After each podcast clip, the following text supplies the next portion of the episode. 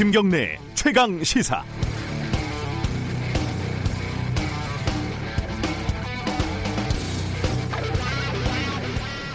(2007년) 대선을 앞두고 어, 제가 KBS에 있을 때요 어, 미국 언론들은 대선 후보를 도대체 어떻게 검증을 하는지 취재를 하러 미국에 간 적이 있습니다 출장을 그 일정 중에 하나로 ABC 방송사 아, 당시 당시에 탐사 보도팀에 취재를 갔더니 어, 앵커로도 유명한 브라이언 로스라는 기자가 팀장이었는데 그 사람이 저를 사무실에 설치된 게시판으로 이렇게 데리고 가더라고요.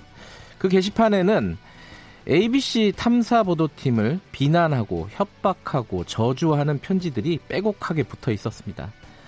브라이언 기자가 이렇게 말을 했습니다. 정치 아이템이 나갈 때마다 민주당 지지자 그리고 공화당 지지자들이 번갈아 가면서 이런 편지들을 보낸다고요. 아이템에 따라서.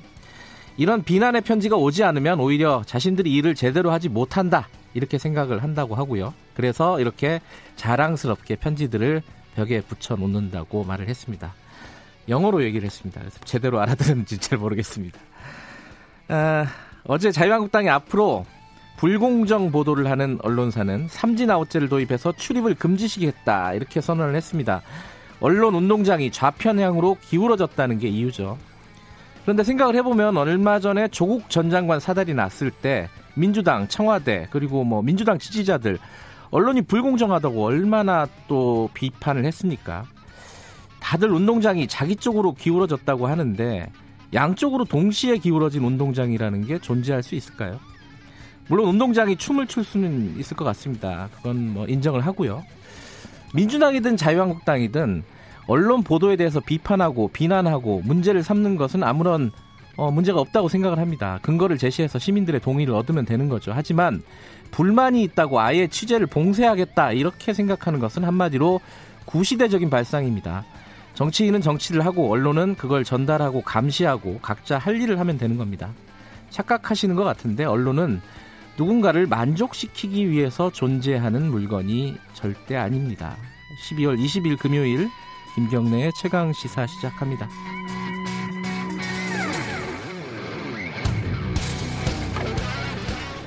김경래의 최강 시사는 유튜브 라이브로도 함께하고 계십니다. 샵 9730으로 문자 보내주시면은 저희들이 반영하겠습니다. 샵, 샵 9730 짧은 문자는 50원, 긴 문자는 100원입니다. 스마트폰 애플리케이션 콩, 유튜브 댓글 이런 거 이용하시면은 무료로 참여하실 수 있습니다. 금요일 주요 뉴스 브리핑부터 시작하겠습니다. 고발뉴스 민동기 기자 어김없이 나와 계십니다. 안녕하세요. 안녕하십니까. 굉장히 좀 어, 황당한 뉴스라고 할까요? 좀 이례적인 뉴스가 있었습니다. 정경심 교수 공판장에서 검사하고 판사가 이렇게 속된 말로 하면 대판 싸운 거죠. 이 정도 했으면은 그죠? 대판 싸웠다는 게 정확한 표현인 것 같습니다. 네. 앞서 그 세 차례 진행된 공판 준비 기일에서는 검사가 한 3명에서 5명 정도 나왔거든요. 네. 근데 어제 재판장에서는 무려 9명의 검사가 법정에 자리를 잡았습니다. 네. 검찰은 지난 기일 재판부의 재판 진행 방식이 잘못됐고 네. 검찰의 반론이 공판 조서에 빠진 채 이견이 없는 듯 정리돼 있다. 이런 점을 좀 지적을 하려고 했던 것 같습니다. 네. 근데 재판부에 의해서 제지를 당했고요. 그러니까 어, 검사가 의견 진술을 듣지 않고 일방적으로 재판을 진행하는 것은 부당하다 이렇게 목소리를 높였고 다른 검사들도 잇따라 일어나서 재판부에 항의하는 그런 풍경이 펼쳐졌습니다. 네. 재판부가 앉으시라면서 발언 기회를 또 계속 불허했고요. 이 같은 상황이 한 20여 분 정도 이어졌다고 합니다. 네. 그리고 검찰과 변호인도 충돌을 했는데요. 정경심 교수 변호인은 재판부가 설정한 의지에 따르는 것이 기본이다 이렇게 지적을 하니까 검찰은 변호인은 저희를 비난할 기회를 얻은 것이 아니다. 또 이렇게 반박하는 상황이 펼쳐졌습니다. 네. 난립니다. 예. 어, 이 기피 신청을 할 가능성도 있을 것 같아요, 검찰이. 그렇습니다. 예, 예. 지금 상황을 보면은. 어, 다음 소식 알아보죠. 제가 오프닝에서 좀 말씀드렸는데 한국당이 언론에 대해서 어, 삼진 아웃제를 추진하겠다 이렇게 밝혔습니다. 현재 다섯 명 규모인 자유한국당 미디어 특위 산하 모니터링 팀을 네. 15명까지 확대를 해서요. 신문, TV, 라디오, 인터넷 보도 가운데 가짜 왜곡 뉴스를 걸러낸다는 그런 계획입니다. 네. 자유한국당이 불공정하다고 판단한 보도에 대해서는 1, 2차 경고를 하고 3차에는 출입 금지 등의 제재를 하기로 했는데요. 미디어 특위는 언론중재위원회와 방송통신심의위원회 제소, 고소 고발 등 법적 조처도 적극적으로 해 나가겠다고 밝혔습니다. 자유한국당은 MBC를 첫 사전 경고 대상으로 이제 특정해서 지목을 하기도 했는데요. 네. 근데 좀 논란이 제기가 되고 있습니다. 자신들에게 결국 비판적인 언론에 재갈을 물리겠다는 발상 아니냐 네. 이런 지적이 나오고 있는데요. 지난 10월 법무부가 오보 언론에 대해서 검찰청사 출입 금지 등의 훈령을 발표했다가 네. 항의를 받고 또 취소를 한 적이 있지 않습니까? 아, 이거 취소했었나요? 네. 아, 그랬군요. 한번 물러섰습니다. 예. 당시 나경원 자유한국당 원내대표가 오보에 대한 자의적 판단을 통해 언론에 재갈을 물리려는 것이다라고 비난을 네. 한 적이 있는데 지금 어떤 입장인지 굉장히 궁금합니다. 아, 이거 다들 이렇게 재갈을 물리려고 하는지 모르겠습니다. 이게 언론은 불편한 거예요, 사실. 그죠? 그렇습니다. 예. 언론이 잘못하는 것도 많지만은 언론은 감시의 역할을 해야 되기 때문에 불편합니다. 이 취재를 당하는 사람들은 어쨌든 어 비판하는 건 좋은데 재갈을 물리는 그러니까 하지 못하게 하는 거는 그건 조금 옛날 방식이 아닌가 이런 생각이 들어요. 그렇습니다. 예. 어, 조대엽 장관 예전 노동부 장관 후보자였죠. 발탁이 됐었죠. 예. 근데 그때 당시에 뭐 문제가 있었어요. 근데 그 사람이 다시 정책기획위원장 여기 대통령 직속인가요, 여기가? 대통령 직속 정책기획위원장으로 임명이 됐습니다. 네. 그러니까 문재인 정부 초대 고용노동부 장관 후보자라고 발탁이 됐었는데요. 네. 음주운전 면허 취소 처분 경력하고요. 그리고 사회이사 겸직 영리활동 의혹 등이 제기가 되면서 자진 사퇴했거든요. 그래서 좀 논란이 제기가 되고 있습니다. 아, 조대엽 고려대 노동대학원 원장은 다시 중책을 맡는데 부담이 없지는 않았, 않았으나 예.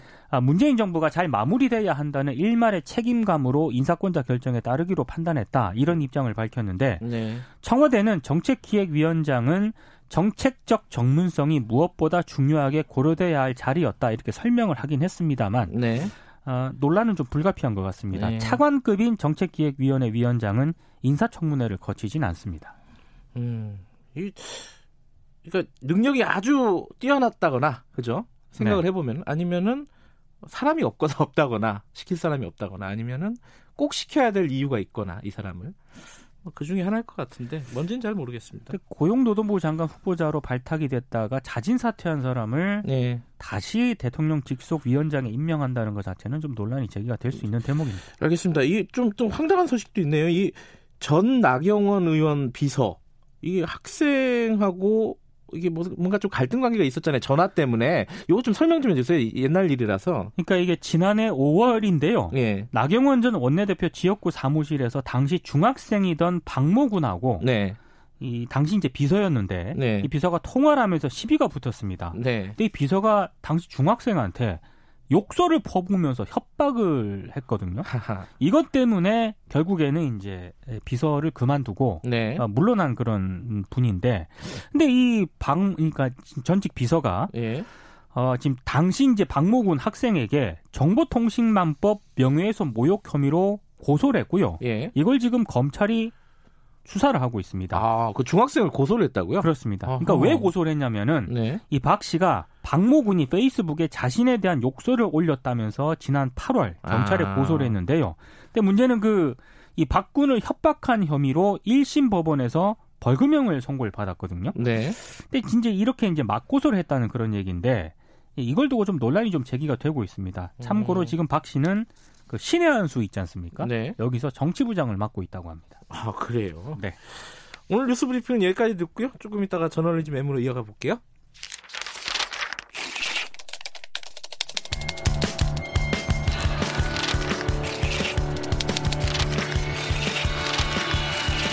민동기의 저널리즘 M. 네, 한 주간의 뉴스 중에 그 조금 더 이면을 들여다봐야 되는 뉴스를 골라서 이야기하는 시간입니다. 민동기의 저널리즘 M.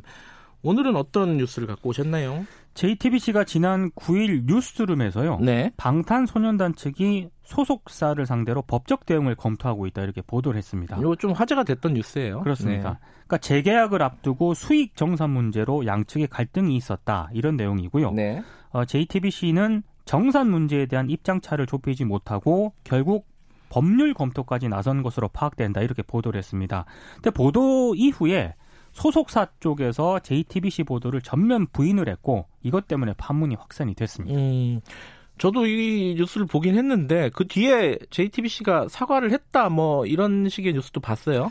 사과를 한 것처럼 보이는데 네.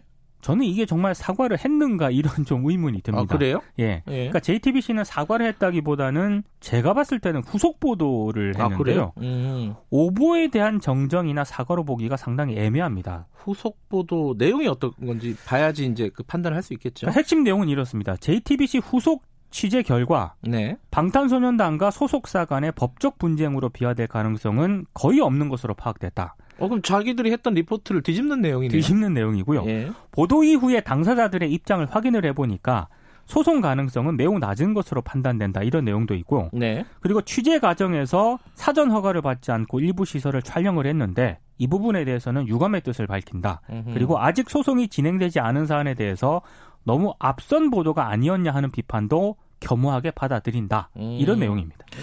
그러니까 이게 어, 사과라든가 정정을 정식으로 한 거라기보다는 뭐 후속 보도를 통해 가지고 입장을 밝혔다. 이 정도로 볼 수 있겠네요. 저는 이게 굉장히 문제가 많다고 보는데요. 네. 사실 그 법적 대응을 검토하고 있다는 게 최초 보도의 핵심이거든요. 네. 근데 이게 뒤집힌 겁니다. 그러면 핵심 내용이 사실이 아닌 걸로 드러났으면 이건 오보입니다. 그렇죠. 예, 네. 그 공식적으로 정정을 하고 사과해야 할 사안이지 이걸 후속 보도 형식으로 뭐 소송 가능성이 낮다 이렇게 보도할 사안은 아닌 것 같습니다. 근데 애초에 그 처음에 JTBC가 보도를 할 때요. 네. 그뭐 소송할 소송을 검토하고 있다 이렇게 보도를 했으면 양쪽 당사자들을 취재를 했을 거 아닙니까? 저는 그게 좀 이해가 안 가는데요. 네. JTBC가 그 사과성 후속 보도를 보면 네. 이런 부분이 있습니다. 보도 이후 당사자들의 입장을 확인을 해보니까 소송 가능성은 매우 낮은 것으로 판단된다. 이런 부분이 있거든요. 그 전에 안 했다는 거예요? 안 했다는 거죠. 그러니까 저는 아. 이거는 JTBC가 취재 기본이 안 됐다는 걸 스스로 인정을 했다고 보는데요. 네. 왜 보도 이후에 당사자 입장을 확인하는지 저는 좀 이해가 안 갑니다. 음흠. 보도 전에 당사자 입장을 확인을 해서 보도하는 건 취재의 기본인데 네. JTBC 최초 보도를 보면은요. 서울 강남 한 대형 로펌 내부망에 방탄소년단의 법적 대응 검토 관련 내용이 올라왔다. 이런 부분이 있거든요. 음흠. 아마 이걸 근거로 보도를 한 것 같은데 이게 검토하겠다는 내용이 올라왔다. 이 이건 정확하게 무슨 말이죠 이게? 그러니까 좀 어, JTBC가 제가 봤을 때좀 예. 확대 해석을 한 측면이 있는 것 같습니다. 예. 그러니까 방탄소년단 부모님들이 한 로펌에 전속 계약 가운데 영상 콘텐츠 사업 관련 부분에 대해서 법적 내용을 문의한 적은 있다고 합니다. 아하. 이 문의한 적은 있는데 이게 전부거든요. 네. 그러니까 빅히트 쪽에서는 JTBC 최초 보도 전에 이건 사실 무근이다라고 지속적으로 반박을 했는데 네. JTBC가 보도를 강행을 했습니다. 네. 근데 저는 이렇게 강행을 할 정도면 방탄소년단과 소속사 간의 갈등을 입증할 근거라든가 네. 아니면 당사자들의 주장이 확실하게 있어야 됐는데 네. 그것도 아니었거든요. 그러니까 저는 기자 리포트도 문제지만 이런 리포트를 그대로 내보낸 간부들 책임도 적지 않다고 봅니다. 일단 뭐 방송에서는 겸허히 받아들인다 여기까지만 얘기를 한 거고요. 네. 뭐 공식적으로 사과를 한 건 없었는데 당사자들에 대해서 당사자들이 굉장히 좀 반발을 했잖아요. 뭐 그렇습니다. JTBC가 사과를 했다거나 뭐 이런 건 있었습니까? 당사자들에 대한 그 사과는 없었고요. 네. 어, 무엇보다 이제 손석희 앵커가 후속 보도에서 아직 소송이 진행되지 않은 사안에 대해서 너무 앞선 보도가 아니었냐 이런 비판을 겸허하게 받아들인다라고 했는데 네. 팩트가 어긋났거나 사실이 아닌 것으로 드러나면 비판을 겸허하게 받아들이는 게 아니고요. 정확하게 정정하고 사과하는 게 책임 있는 언론의 자세라고 생각을 합니다. 네. 특히 JTBC 같은 경우에는 팩트 체크를 어느 언론사보다 강조해 온 언론사거든요. 네. 이런 점을 감안을 하면 이번 JTBC의 후속 보도는 정말 문제가 많고 심히 유감입니다. 아, 기사의 오류라든가 오보를 인정하는 게 굉장히 어려운 일이긴 합니다. 저도 이제 기자이기도 하고 네. 예, 어려운 일이긴 한데 그거를 어 뭐랄까요 적절하게 잘 하는 게 그 언론사의 품격을 보여주는 거죠, 사실. 그러니까 후속 보도에서 본인들의 네. 오보를 인정을 했는데 네. 이게 오보를 인정한 게 아니라는 게 더 문제인 것 같습니다. 음, 인정 후속 보도에서는 인정했는데 실제로는 또 아니라 그러고 그렇습니다. 예. 그런 그런 차원이군요. 알겠습니다. 오늘 뉴스 브리핑 저널리즘 M 고발 뉴스 민동기 기자였습니다. 고맙습니다. 고맙습니다. 김경래 최강 시사 듣고 계신 지금 시각은 7시 34, 아, 40분 향해 달려가고 있습니다. 최강 시사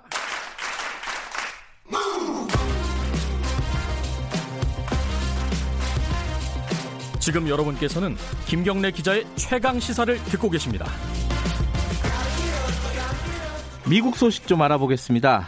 어, 트럼프 대통령 탄핵안이 미국 하원을 통과했습니다. 물론 이제 상원이라는 절차가 남아 있고요. 이제 미국 역사상 세 번째 하원 통과라고 하는데 탄핵안이 어, 이게 앞으로 트럼프 대선 국면에서 어떤 어, 영향을 줄지 이게 궁금하고 그리고 그것이 우리 뭐 한반도 정세 여기에 어떤 영향을 미칠지 이게 가장 또 우리한테는 또 핵심적인 사안인 것 같습니다. 여러 가지로 불확실성이 높아지고 있는 걱정되는 상황이죠. 어, 미주 한인 유권자 연대 김동석 대표님 연결해서 관련 얘기 좀 여쭤보겠습니다. 안녕하세요. 네, 안녕하세요. 네. 뭐 많이들 아시겠지만은 그 트럼프 대통령 하, 탄핵 소추안 이건 뭐 때문에 벌어졌고 어, 그 핵심적인 내용을 간단하게 좀 먼저 짚고 넘어가죠. 트럼프 대통령 취임할 때부터 탄핵 얘기 나왔습니다. 아 그렇죠. 네, 이제까지 미국 대통령 리더십 비교해 보면은 네. 대통령감에 관한 근본적인 문제 제기가 많이 됐죠. 네. 그래도 탄핵이 가능하지 않으니까 아, 민주당 지도부는 탄핵하면 안 된다 그러다가 아, 지난 7월에 그 우크라이나 스캔들이 터지면서요. 네. 예, 우크라이나 스캔들을 아니 이제 예, 트럼프 대통령이 그 직권 권력 남용한 거 네. 예, 이걸 좀 발전시키면 뇌물을 받기까지 한 거 아니냐라는 것까지 심증을 가진 거 하나 하고 그다음에 에, 그 시시때때로 그, 그 의회를 방해했죠. 의회 음. 뭐 나가지 말 공무원들을 백악관 관계자들을 증언으로 증언으로 나가는 음. 것들을 공개 거의 공개적으로 대통령 영으로 못 나가게 하고 이 의회 활동 방해죠. 음흠. 두 가지가 이제 탄핵 사유였습니다. 그런데 네. 사실 중요한 거는 어 이- 그래도 탄핵이라는 게 가능하지 않은 거는 누구나 다 알았기 때문에 네. 예 이거에 되게 신중했었는데 아시다시피 민주당 안에서 아주 그 강경한 어, 좌쪽에 있는 강경한 초재선 의원들의 압력도 있고 음흠. 예 그렇기 때문에 예, 본격적으로 9월 초 순서부터 어, 탄핵을 이제 추진한 겁니다. 네. 그 요번에 그 하원 표를 보니까요. 어, 그 거의 민주당하고 공화당 표 거의 그대로 나오고 민주당 표 이탈표 한두 표, 아 두세 표 정도 나온 거죠. 어, 원래 탄핵 을 하겠다라고 결의안을 만들 때에 네. 민주당 두 명이 이탈하는 게 나와가지고 굉장히 큰 뉴스거리였었죠. 네. 사실 이런 거 보면은 이 탄핵을 찬성하는 트럼프 쪽에 이탈표가 있나 없나 그렇게 봐야 되는데 네. 예, 민주당 쪽에서 오히려 야당 쪽에서 이탈표가 나니까 좀 당황한 거죠. 예. 이거는 사실 민주당과 공화당의 경합 지역에서의 공화당이 좀 우세하다라는 거를 이제 내보이게 되니까 음. 굉장히 큰 의미가 있는 겁니다. 이제 대- 어. 선거를 앞두고 예. 어, 두 가지로 결의안을 했는데 한 가지 두 명이 이탈을 하고 또 한 가지 아티클 2에서는 두 명 반이 또 저 찬성을 했으니까 두 명 반이 이탈을 했다 하는 게 맞습니다. 두 명 반, 그러니까 예. 한- 그 직권 남용은 두 명이 이탈을 했고 의회 방해는 세 명이 이탈을 하고 이렇게 된 그렇죠. 건가요? 예. 그렇기 때문에 민주당으로서는 어, 치명적이고 음. 데미지가 컸다 이렇게 보여요. 그 공화당은 그래도 이게 표 단속이 잘 됐어요. 그 트럼프 대통령이 장악력이 생각보다 좋은가 봐요. 어, 미국의 그 일반 시민사의 표심이 네. 예, 지금 이게 탄핵에 에, 정확한 사유가 되고 안 되는 거에 대한 논란이 있는 가운데 에, 일방적으로 탄핵안을 추진했기 때문에 이게 네. 미국의 시민사회 여론이라고 보는 게 맞다고 봅니다. 그렇군요. 자, 상원 절차가 남아 있는데 상원에서는 공화당이 장악하고 있, 기 때문에 통과 안 되는 게 지금 합리적인 예측이겠죠?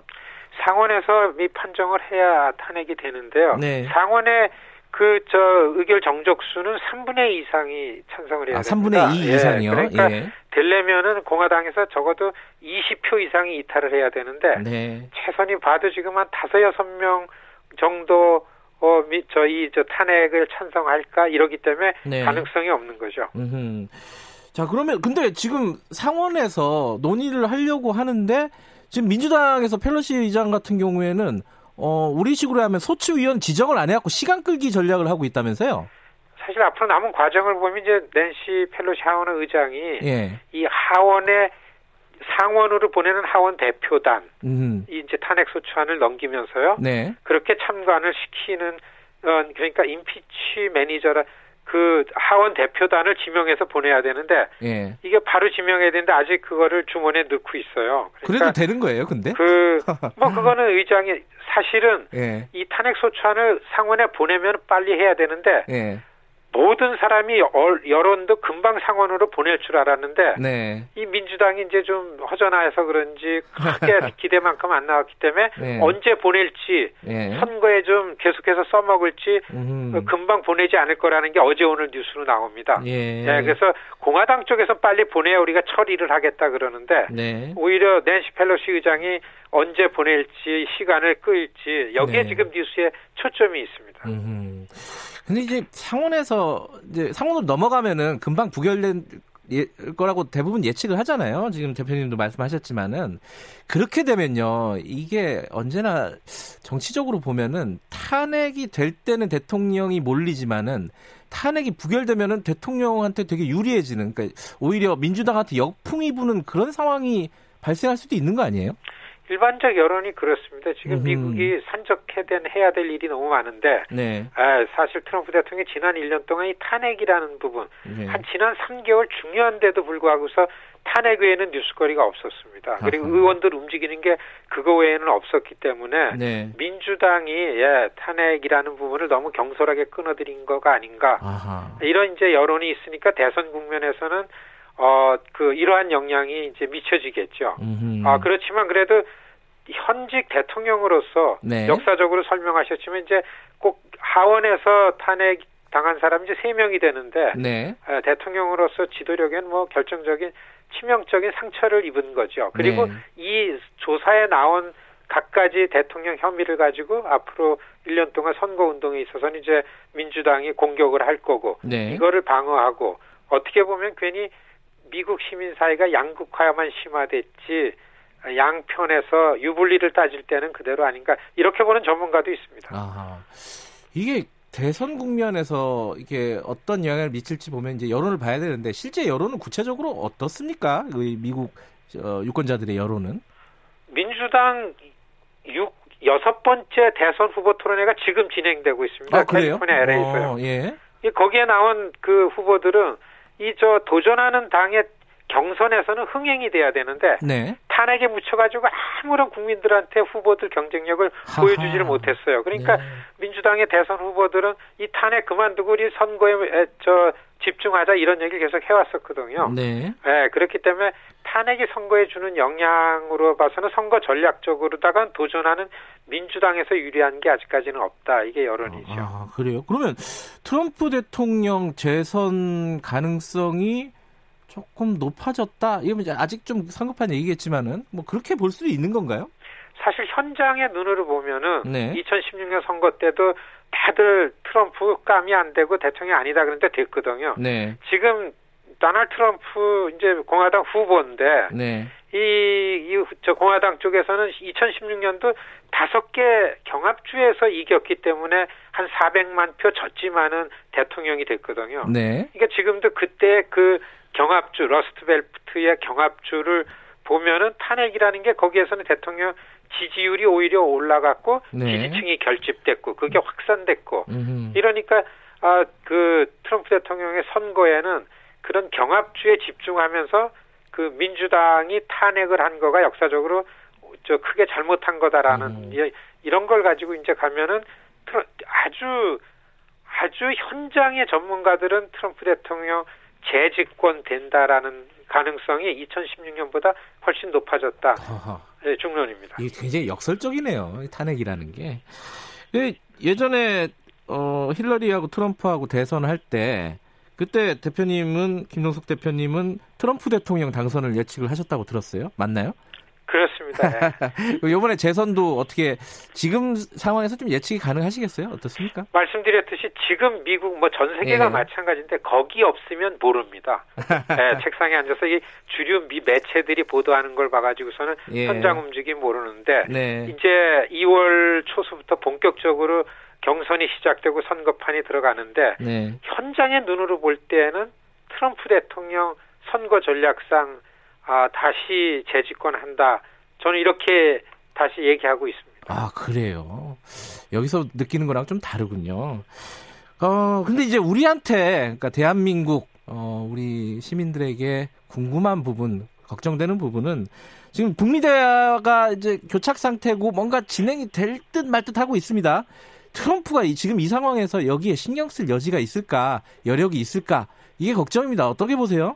그렇죠. 북한 문제가 풀리느냐 아니면 어떻게 되느냐는 과연 미국의 그 대통령이 북한 문제를 그 첫 번째 순서로 국정과제 첫 순서로 갔냐 안 갔느냐가 더 큰 문제였거든요. 네. 아, 그러니까 북이 대단히 위협적이고 여기에 대응해서 트럼프 대통령 관심사가 높았을 때는 top-down 방식으로 확 이렇게 여기까지 왔다고 보여집니다. 네. 탄핵 때 역시 북의 문제는 아무것도 없었었죠. 음흠. 그리고 선거 국면에 갈 때 과연 북한 이슈가 사실 북과의 top-down으로다가 데탕트를 만들고 정상회담을 가진 거는 선거판에서 트럼프 대통령이 사용할 거는 사용했습니다. 네. 두 가지였습니다. 인질을 구해왔다. 네. 미군 전쟁에 죽어간 미군 유해를 갖고 왔다가 네. 열광을 했었죠. 예. 이게 중요하니까.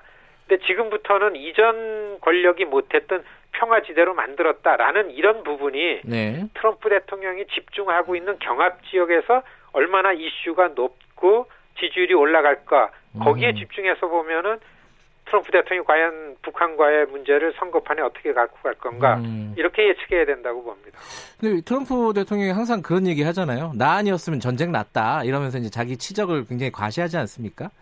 뭐 그런 것들을 유지하려면은 뭔가 대화가 진행이 되는 게 트럼프한테 유, 리하지 않을까라는 생각도 언뜻 드는데 어떻게 보세요? 미국 선거판에 외교적인 문제가 구체적으로 표심을 결정한 적은 별로 없습니다. 아 그래요. 예, 다만 이게 큰 뉴스거리가 돼가지고 네. 근데 트럼프 대통령이 내가 아니었으면 이미 전쟁이 났겠다라는 예. 거를 동의하는 오피니언 리더들이 많습니다, 사실. 아 그래요. 예. 음흠. 그렇기 때문에 아, 한쪽의 기대는 트럼프 대통령이 선거에서뿐만 아니라 네. 자기 대통령직을 수행할 때 그래도 어, 많은 사람들이 네. 예, 꽤 정상적으로 대통령직을 수행한 가운데서 초당적으로 인정받는 게 한반도 평화 문제를 해결하는 거다 이런 생각을 분명히 갖고 있는 게 보이니까 네. 예, 그런데 좀 기대해 보, 볼 필요가 있다. 음. 예, 그렇습니다. 지금 연말에 아, 북한이 ICBM 같은 도발을 고강도 도발이죠. 이런 거를 할 수도 있다라고 걱정하는 그리고 예측하는 사람들이 일부 있습니다. 어, 우리 한국에도 이런 상 이런 거에 대한 우려나 이런 것들이 미국 사회에는 없나요? 별로 정치권이라든지 이럴 때 이런 데? 그렇죠. 어제 미국 상원에서는요. 네. 그 이제 스티브 비건 여기 출장 중에 있지만은 네. 그 국무부 부장관 인준안을 표결해서 통과시키면서 네. 상원의 지도부들이 그러니까 군사위원, 외교위원장, 예산위원장, 정보위원장이 나와가지고 기자회견을 하면서 그 대북 문제에 관해서 했습니다. 이게 뭐냐면 지금 설명하신 것처럼 어, 미북 관계가 굉장히 크리티컬하다. 네. 연내 다른 셈법 가까이 오지 않으면 장거리 미사일 쏘겠다. 네. 쏠것 같은 위기가 있으니까 네. 이런 그거를 가지고서 어 그 트럼프 대통령은 북한 관련해 가지고 핵 폐기하고 핵 실험 장거리 미사일을 계속해서 금지하는 지속 가능한 협상 외교적인 방법이라는 이런 그 해법을 갖고서 나오라는 걸 굉장히 스트롱하게 직접 다섯 명의 지도가 나와가지고서 네. 어제 에, 회견을 했습니다. 네. 이렇게 놓고 볼 때에는 그 선에서 북과 미국이 어떤 그 대화를 오가면서 시작을 해야 되지 않을까. 예, 이렇게 보고 중국에 에 거쳐서 들어가는 비건 대표가 북과 어떻게 얘기가 됐는지가 아, 그 관심이 쏠리고 있는 이유가 그렇다고 봅니다. 알겠습니다. 좀 더 지켜봐야 될 것 같고요. 미국도 상황이 복잡하네요. 오늘 여기까지 듣겠습니다. 고맙습니다. 네, 안녕히 계십시오. 미국 한인 유권자였는데 김동석 대표였습니다. 김경래 최강사 1분 여기까지고요. 8시 5분에 뉴스 듣고 2부에 돌아옵니다.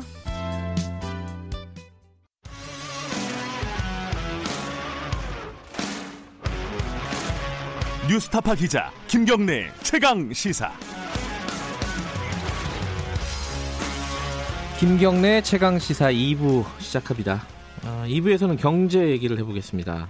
어제 정부가 내년 2020 2020년 경제 정책 운영 방안 밝혔는데요. 발표를 했는데 다들 관심이 많죠. 지금 경제 상황이 워낙 안 좋으니까요. 어, 지표상으로도 그렇고요. 근데 내년도 경제 성장률을 꽤 올리겠다. 뭐 수치로 구체적인 수치는 한 2.4%까지 올리겠다 이렇게 어제 정부가 발표를 했는데 이게 가능할지 여기에 대한 뭐 좀 걱정하는 시각도 좀 일부 있습니다. 관련 얘기를 홍남기 경제부총리 직접 연결해서 들어보도록 하겠습니다. 부총리님 연결돼 있습니다. 안녕하세요. 안녕하십니까? 네. 홍남기입니다. 네.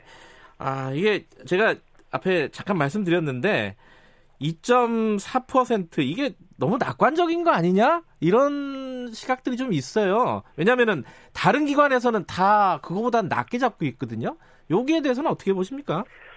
예, 내년도 성장률 정부가 어저께 2.4%로 내년 성장률 목표를 제시를 했는데요. 네. 대체적으로 국제금융기구라든가 국내 네. 여러 가지 연구기관들의 에, 전망치를 보면 대개 2.2%에서 2.3% 정도에 많이 에, 전망을 제시하고 있습니다. 네. 아, IMF라든가 또는 OECD 또는 한국은행이나 KDI 같이 여러 가지 기관들의 의견을 보면 네. 어, 2.23% 정도가 돼 있고요. 네. 정부가 갖고 있는 나름대로의 성장 모형을 추계해 봤을 때 네. 저희도 대개 한 2.3% 정도로 추계가 됩니다. 음, 아, 여기에 정부로서는 정부의 정책 의지를 좀 플러스 음흠. 알파로 실어서 2.4%를 제시한 것이었고요. 네. 여기에 대해서는 또 몇 가지 또 추가적인 고려 요인이 있었습니다. 네. 아, 우리 경 수출의 약한 5분지를 차지하고 있는 반도체가 내년도에 에, 반도체 업황이 업턴될 것이라고 하는 전망하고요. 네. 미중 무역 협상 1단계가 잘 합의된 것처럼 글로벌 경제의 불확실성이 어느 정도 거칠 것이라고 하는 음. 그와 같은 전망 그리고 전체적으로 세계 경제의 성장률하고 세계 교육에 대한 성장률이 올해보다는 확연하게 개선될 것이라는 여러 가지 국제기구의 에, 전망이 있었습니다. 네. 이러한 요인들이 내년도에 우리 경제가 반등하는데 좀 긍정적으로 작용할 걸로 보고 네. 정부로서는 아까 말씀드린 것처럼 약간의 정책 의지까지 플러스 알파로 해서 제시했다는 말씀을 드립니다. 네. 그러니까 2.4% 안에는 어, 목표도 들어가 있다는 거죠. 이제 예측과 전망 플러스. 예. 네, 그렇습니다. 예. 근데 이제 방금 말씀하신 이 미중 간의 무역 갈등 국면이 어떻게 해결이 될지, 뭐 예컨대 또 유럽의 어, 브렉시트 이런 게 어떻게 해결이 될지, 뭐 이런 것들이 사실 예측이 정확하게 뭐 100% 예측이 되는 건 아니잖아요. 그래서 그 부분이 좀 걱정이 되는 부분이에요. 예, 지금 말씀하신 대로 미중 예. 간의 합의 이행이라든가 네. 브렉시트라든가 예. 심지어는 홍콩 산대까지 포함해서 예, 예. 여러 가지 대외적인 리스크가 상존합니다. 네. 또 국내적으로도 여러 가지 에, 국내 경기의 리스크 요인들이 작동될 수 있기 때문에 네. 이 정부가 그, 이 내용에 대해서 낙관하고 있는 것은 아니고요. 정부도 네. 낙관에 대해서는 경계 심을 갖고 있습니다. 네. 다만 정부로서는 이와 같은 기회 요인에 대해서는 최대한 살려나가되 리스크 음. 요인에 대해서는 철저하게 정부로서도 모니터링하면서 대응해 나갈 계획을 네. 말씀드립니다. 올해가 원래는 이제 어, 전망치가 2.6%였잖아요. 정부 전망치가요. 네, 네. 근데 지금 2.0%로 하향 조정이 됐는데 요것도 어렵다 이런 전망도 있던데 어떻게 보세요? 요거는 가능한 겁니까? 예, 일단 올해 정부가 당초에 제시했던 목표만큼 달성이 어려운 거에 대해서는 제가 국, 저 정책 당국자로서 국민들께 송구한 마음입니다. 네. 아, 지금 말씀 주신 대로 올해 성장률이 한 2% 전후 수준이 될 것 같은데요. 네. 정부가 올해 내내 투자와 수출 그리고 소비 활성화를 위해서 전력 투구를 해왔고 네. 사실 이와 같은 성장률은 민간 활력 제고가 뒷받침된 것이 가장 바람직합니다. 네. 아, 그러나 민간의 활력이 그만큼 되찾아지지 못했기 때문에 정부가 재정을 통해서 최대한 뒷받침하고자 노력을 해왔고요. 네. 지금 마지막 지금 순간에는 정부가 4, 4분기에 남아있는 정부 예산이 되게 통상적으로 10조 원 이상 이 불용이 납니다. 쓰지 못하고 다음 연도로 네. 넘기는 예산이 한 10조 원 이상이 되는데 막바지에 재정이 좀 제대로 어, 목적대로 집행될 수 있도록 해서 저로서는 재정에 왔던 이불용 최소화를 통해서 네. 제2의 추경 효과를 노려서 어, 성장을 좀 재정이 뒷받침 마지막 순간까지 뒷받침하도록 그렇게 노력하고 네. 있다는 점을 말씀을 드립니다. 물론 이 숫자라는 게 중요하죠. 이게 네네. 정부 입장에서도 이게 목표치를 설정하고 이걸 달성하고 이런 게 중요한데 네. 지금 우리 경제가 굉장히 좀 성숙한 단계로 왔기 때문에 경쟁률, 아, 경, 성장률이 낮아지는 건 어쩔 수 없는 거잖아요, 사실. 네, 네. 근데 거기에 너무 급급해서 그 성장률을 올리는데 급급해서 단기 정책, 어, 그리고 바- 경기 방어에 급급하고 과거에 회귀하고 이런 방향으로 가는 거 아니냐. 요런 걱정에 대해서는 어떻게 보세요? 예, 저는 지금 저 지금 사회자께서 말씀하신 것처럼 우리 네. 경제 성장률이 추세적으로 네. 조금씩 내려왔습니다. 한 네. 2000년 초부터 쭉 꾸준히 내려온 양상을 보였는데요. 네. 대개 두 가지입니다. 하나는 지금 말씀 주신 대로 경제가 성숙 단계로 진입하면서 네. 성장률이 하락하는 것은 선진국이 경험, 경험 한 것처럼 좀 자연스러운 측면도 하나 있고요. 네. 두 번째는 우리의 경제 성장률은 대개 글로벌 경제 성장률하고 선진국 경제 성장률 그 사이에서 네. 되게 추세치를 형성해 왔는데 지금 보여주는 것들이 되게 그런 양상으로 오고 있습니다. 그래서 네. 일정 부분은 받아들일 부분은 받아들이지만 네. 또 저희에게 주어진 과제는 이렇 그렇지만 성장률을 좀 끌어올리는 것, 네. 특히 잠재 성장률을 갖다 끌어올리는 것이 매우 중요하다고 보고 음. 정부로서는 우리 경제의 생산성 제고, 경쟁력 강화, 혁신성 어, 도모와 같이 같은 성장률 자체를 끌어올리는데도 네. 결코 주력하지 않을 수가 없을 것 같습니다. 예. 내년도의 경제정책 방향에도 예. 이와 같은 내용을 역점적으로 반영했다는 말씀을 드립니다. 근데 이렇게 그 경기 방어에 신경을 지나치게 쓰게 되면 안 쓸 수는 없지만요. 그러다 네. 보니까 예컨대 이제 SOC 예산 같은 걸로 경기 부양 안 하겠다고 했잖아요. 문재인 정부는. 근데 그렇게 한다는 거 아니에요? 내년 지금 보면은 23조나 투입하고. 네. 어, 그거는요. 예. 우리 건설 투자가 우리 GDP의 약 한 15% 그러니까 한 7분의 1 정도 차지합니다. 네. 예, 건설 투자는 매우 저 중요한 그 역할을 하- 해야 될 영역이고요. 예. 다만 지난 한 15년부터 17년까지 네. 상당 부분 어, 집중적으로 이루어진 건설 투자가 네. 지금 기조적으로 조정 국면을 얻으면서 작년도에도 그렇고 금년도 그렇고 내년도에도 건설 투자는 마이너스가 될 것 같습니다. 아하. 다시 말해서 성장에 대해서 저희가 굉장히 어, 제약하는 그런 요인일 텐데요. 네. 정부가 말씀드렸던 것은 건설 투자를 인위적인 경기 부양 수단으로 사용하지 않겠다는 그랬죠. 의미이지 네. 내년도 예산에 당- 바- 반영돼 있는 23조 원의 규모의 SOC는 네. 이와 같은 인위적인 경기 부양 수단하고는 어, 차원이 다른 내용이 되겠습니다. 음흠. 따라서 내년도 경방에 저희가 발표했던 것은 네. 지금 예산에 뭐 포함되어 있는 어, 23조 원 규모의 SOC 투자 네. 그리고 지역의 생활 SOC 개선을 위한 약 10조 원의 투자 네. 이와 같- 그리고 내년 특히 내년도에 1조 7천억 규모의 그 도시재생사업 추진이 있는데요. 네. 이와 같이 예산에 반영돼 있는 어, 건설 투자들을 SOC 투자들을 착실하게 이용해서 민간에서 부진했던 민간에서 어, 마이너스를 이루고 있는 것에 대해서 공공 부분이 네. 마중물로서 보강해주겠다는 의미이시지. 네. 이게 지금 말씀드렸던 대로 경기 부양을 해서 인위적으로 예산을 갖다 끌었다 쓴 것은 아니라는 말씀을 드립니다. 알겠습니다. 그 투자라든가 일자리 같은 강론에 여쭤보기 전에 그. 전체적인 큰 틀에 대해서 한, 한두 가지 여쭤볼게요. 하나는 네.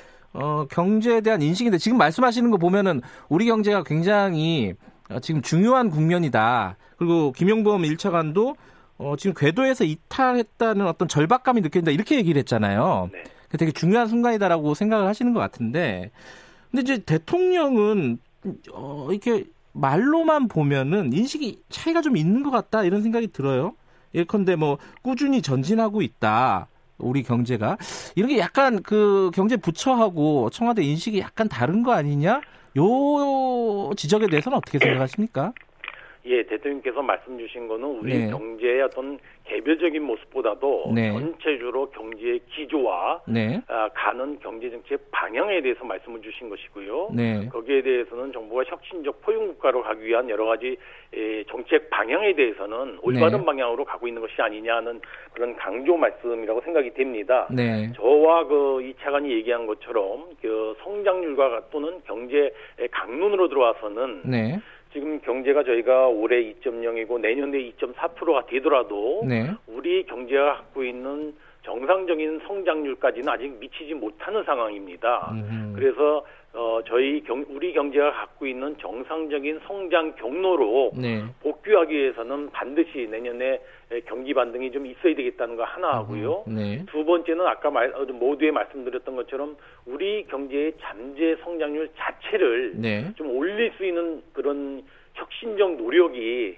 지금도 있어야만이 미래 세대를 위해서 저희가 해야 될 책무라고 생각하고 네, 그 분야에 대해서 절박한 책무 의식을 갖고 있다는 걸로 이해해 주시면 되겠습니다. 알겠습니다. 그또 하나 이제 큰 틀에서 드릴 수 있는 질문이 여기저기서 많이 지적들을 하는데 이제 소득주도 성장 관련된 얘기예요. 네. 저도 이제 경제정책 과제를 1년에 한 번씩 내시잖아요. 네, 네. 그거를 쭉 살펴보니까 2018년에는 18년 경제정책 과제에는 일자리 소득주도 성장이 1번이었어요. 그리고 2019년에도 가장 앞머리에 소득주도 성장이 나왔고요. 2020년 거에는 소득주도 성장이라는 단어 자체가 없어요. 그 이쪽 방향을 약간 수정, 궤도 수정을 하는 건가 정책의 큰 방향을? 요건 어떻게 보아야 됩니까? 이게 내년 내년도 저희가 경제정책 방향에 예. 에, 네 가지 정책 카테고리를 제시를 했는데요. 네, 그게 이제 어, 혁신 동력 강화, 체질 개선, 네, 포용 기반 강화, 미래 대비인데요. 네, 세 번째 카테고리인 포용 기반 강화가 네, 지금 소득 주도 성장이 추진하고는 정책 내용을 그대로 담고 있습니다. 네, 다만 이제 소득 주도 성장이라는 말씀을 드리다 보니까 네, 오직 문재인 정부가 이 소득 주도 성장에 의해서 성장을 네, 어, 견인 하는 것처럼 그렇게 잘못 오해가 있고요. 네, 그런 측면에서 저희가 포용 기반 강화라는 표현을 썼고요. 네, 소득주도 성장이 추구하고자 하는 우리 양극화를 해소하고 저소득 취약계층에 대해서 소득 기반을 강화해줘서 네, 어, 저 장기적으로 어, 지속 가능한 성장 기반을 만들자고 하는 이 취지는 네, 저는 내년도 경제정책 방향에 그대로 반영이 돼 있다고 봅니다. 네. 다만 이와 같은 소득주도 성장을 추진하는 과정에서 일부 문제점으로 지적됐던 최저임금이라든가 네. 52시간 근무제와 같이 여러 가지 좀 부침이 있었던 정책에 대해서는 정부가 제도 보완, 정책 보완을 하고 있다는 말씀을 드리고요. 네. 앞으로도 그와 같은 어, 보완도 같이 병행하면서 정책을 어, 추진해 나갈 예정입니다. 그러니까 이게 애초에 이제 문재인 정부 출범하면서 경제 패러다임을 바꾸겠다 이렇게 얘기를 했었거든요. 네네. 그게 이제 지금까지 이제 대기업들의 투자나 이런 것들 위주로 성장이 됐다면은 앞으로는 소득 주도 그러니까 소비를 진작시키고 내수를 활성화시키는 이런 방향을 좀 강조하겠다라는 취지로 저는 생각을 했어요. 네. 근데 그 부분이 좀 약화된 거 아닌가? 다시 이제 투자 중심, 아까 말씀하신 SOC 이런 이런 쪽으로 가려고 하는 거 아닌가? 아무리 힘든 상황이라고 하더라도 요 생각 때문에 다시 한번 여쭤보는 거예요, 예, 이 부분을. 다시 제가 말씀을 드리지만은 네. 소득 주도 성장이 취하고자 하는 정책의 틀과 네, 그다음에 우리 경제의 혀- 경쟁력을 높이겠다고는 혁신 성장 네, 그리고 공정한 경제를 만들겠다는 공정제의 3축은 네, 저는 어, 패러다임 전환의 큰 기조로 그대로 가져갈 것입니다. 네, 다만 어, 아시는 것처럼 금년도에 특히 2008, 9년도에 글로벌 금융위기 이후에 네, 가장 어려운 글로벌 경제 상황과 국내 경제 상황을 맞이하고 있기 때문에 네, 상대적인 방점이 아무래도 경제 활력의 재고 또 경기의 반등 이런 쪽에 역점이 가다 보니까 아마 그런 식의 네. 에, 지적도 있을 수 있겠습니다. 그러나 정부의 정책 큰 방향은 네. 이세 가지의 삼축이 그대로 잘 조화되면서 가고 있다는 말씀을 드립니다. 알겠습니다. 좀 강론을 여쭤보려고 하는데 어제 어, KBS 9시 뉴스에 나오셔가지고 어, 여러 가지 말씀을 해주셔가지고요. 좀 간단간단하게 좀 여쭤볼게요. 투자가 100조 원을 발굴하겠다고 했는데 이게 계획대로 되겠느냐 걱정하는 어, 기사들 많이 봤습니다 오늘 아침에 특히 이제 기업 투자 같은 경우에 아직 어, 미정이라는 얘기도 있고요. 어, 이걸 어떻게 봐야 되죠? 예, 기업 저희가 100조라는 김에는 네. 어, 민, 민간 투자가 25조, 네, 민자 투자가 15조, 공공 투자가 60조인데요. 네, 공공 투자 60조는 대개 재원이라든가 프로젝트가 되게 마련이 돼 있습니다. 네. 이 60조 투자에는 큰 차질이 없을 걸로 보고 있고요. 네, 민자 투자하고 민간 투자에 대해서는 약 절반 정도는 어느 정도 어, 사업이 예, 구상이 돼 있다든가 또는 진행되는 프로젝트이기 때문에 네, 이것도 착실하게 진행할도록 정부가 지원하면은 어, 저는 뭐 크게 문제가 없을 걸로 생각이 됩니다. 네. 다만 이와 같이 민간 투자와 민자 투자 중에 한 절반 정도는 아직까지 사업을 저희가 제시를 하지 않고 있는데요. 네, 어, 금년 내내 저희가 전국 산단을 돌면서 특정 기업들의 투자 계획에 대한 상담이 있었습니다. 네, 그래서 어느 정도 프로젝트 진행에 대해서는 파악하고 있지만 제가 프로젝트 하나하나를 갖다 저희가 어, 특정 기업의 프로젝트를 말씀드릴 수 있는 단계가 아니기 때문에 네. 아마 그와 같은 우려와 지적이 있는 걸로 알고 있습니다. 네. 내년도에 이 같은 어, 프로젝트 개발이 발굴이 좀 최대한 약속대로 될 수 있도록 정부로서는 최선의 노력을 기울여 나가겠습니다. 어, 또 하나가 대통령도 최근에 이제 두 차례에 걸쳐서 강조를 했는데요. 40대를 위한 일자리. 이게 사실은 생각을 해보면 되게 어려울 것 같아요. 왜냐하면 청년 일자리라든가 노인 일자리는 단기 일자리로 많이 해결을 했던 것 같은데 이 40대 일자리는 그런 식으로 해결될 문제가 아닌 것 같거든요. 이거 해결될 방안이 좀 있나요? 어떤 예. 그림이 있습니까? 예, 지금 말씀 주신 것처럼 네. 어, 40대는 사실 우리 경제의 허리 계층입니다. 네. 중추 계층인데요. 그래서 40대는 또 가장 중요한 지역에 에, 역할을 하면서 취업을 하고 있고 그런 고용 특성 때문에 혹시 40대가 어, 실직을 할 경우에 네. 재취업하기가 굉장히 어려운 측면도 있었습니다. 네. 그리고 특히 40대는 2015년부터 인구도 감소하면서 고용도 같이 감소하는 이런 양상을 보였는데요. 네. 지금 사회자 지적대로 40대에 대한 대책은 우리 경제의 활력을 되찾아서 제조업에 좋은 일자리가 만들어지고 그래서 40대에 대한 고용 대책으로 이제까지 많이 생각을 해왔습니다. 네. 그런데 지금 40대에 대한 고용 문제가 한 4, 5년간 지속되다 보니까 네. 아, 내년에는 특별히 이 40대 고용 특성에 맞는 저희가 종합 대책을 좀 1, 4분기 중에 말, 마련해서 발표하려고 생각을 하고 있고요. 예. 어, 그런 측면에서 그 내년에 발표하고자 하는 정책의 큰 틀로서 40대 일자리의 미스매치를 잘 어, 해소해야 되겠다는 그 틀하고요. 네. 두 번째는 40대 고용 근로에 대해서 좀 인센티브를 부여할 필요가 있지 않느냐. 아하. 그리고 음. 40대 실직하신 40대를 위한 맞춤형 직업훈련과 같이 좀 예. 적극적인 노동 정책을 추진하는 것. 네. 그리고 또 다른 재취업이 아니고 창업을 향해서 가고 있는 네. 40대의 창업 역량을 지원해주는. 이와 같은 큰 틀에서 내년도에는 40대만을 위한 맞춤형 대책을 별도로 네. 저희가 처음으로 좀 강구하고자 하고요. 예. 사실 이제까지 청년 고용이나 여성 고용, 노인 일자리 대책은 이렇게 에, 특성에 맞는 맞춤형 대책이 있었습니다. 네. 40대는 상대적으로 그런 측면에서 소홀했다고 보고 예. 내년도에 그 별도의 특성화된 대책을 반드시 만들어서 어, 발표하고 또 적극적으로 시행해 나가도록 음. 하겠습니다. 내년 어, 초, 초, 초에 나온다는 거죠? 이런 3월 달에 저희가 아. 목표로 작업을 진행 중에 그렇군요. 있다는 말씀을 드립니다. 제가 40대라서요. 네, 자, 부동산 얘기 좀 여쭤보겠습니다. 네, 네. 지금 대책 내놓은 지 초, 초고강도 대책이라고 많이들 평가를 하잖아요. 한 일주일, 아, 4, 4 5일 됐습니다. 오- 월요일 날 발표를 했으니까. 시장 분위기 어떻게 지금 판단하고 계세요? 예, 정부로서는 네. 어, 7월 이후부터 작년도 9월 9.13 대책 이후에 주택시장이 굉장히 안정화됐었는데요. 네. 7월 이후부터 사실 일부 지역을 중심으로 해서 과열 분위기가 있었고 네. 또 비정상적인 거래도 많이 포착이 됐습니다. 네. 그래서 지난번에 같은 어, 주택시장 안정화 대책을 발표하게 된 것이고요. 네. 저는 이번에 투기 수요를 좀 근절하겠다. 그리고 실수요자 요건도 좀 더 강화하겠다. 그리고 아울러서 주택 공급 확대 대책도 같이 주면서 예, 이러한 고강도 대책으로 인해서 그 투기 소유가 줄어들고 시장 부, 불안 심리가 어느 정도 완화가 된다면 뭐 주택 가격이 저는 좀 조만간에 안정으로 들어갈 수 있지 않을까 이렇게 전망하고 있습니다.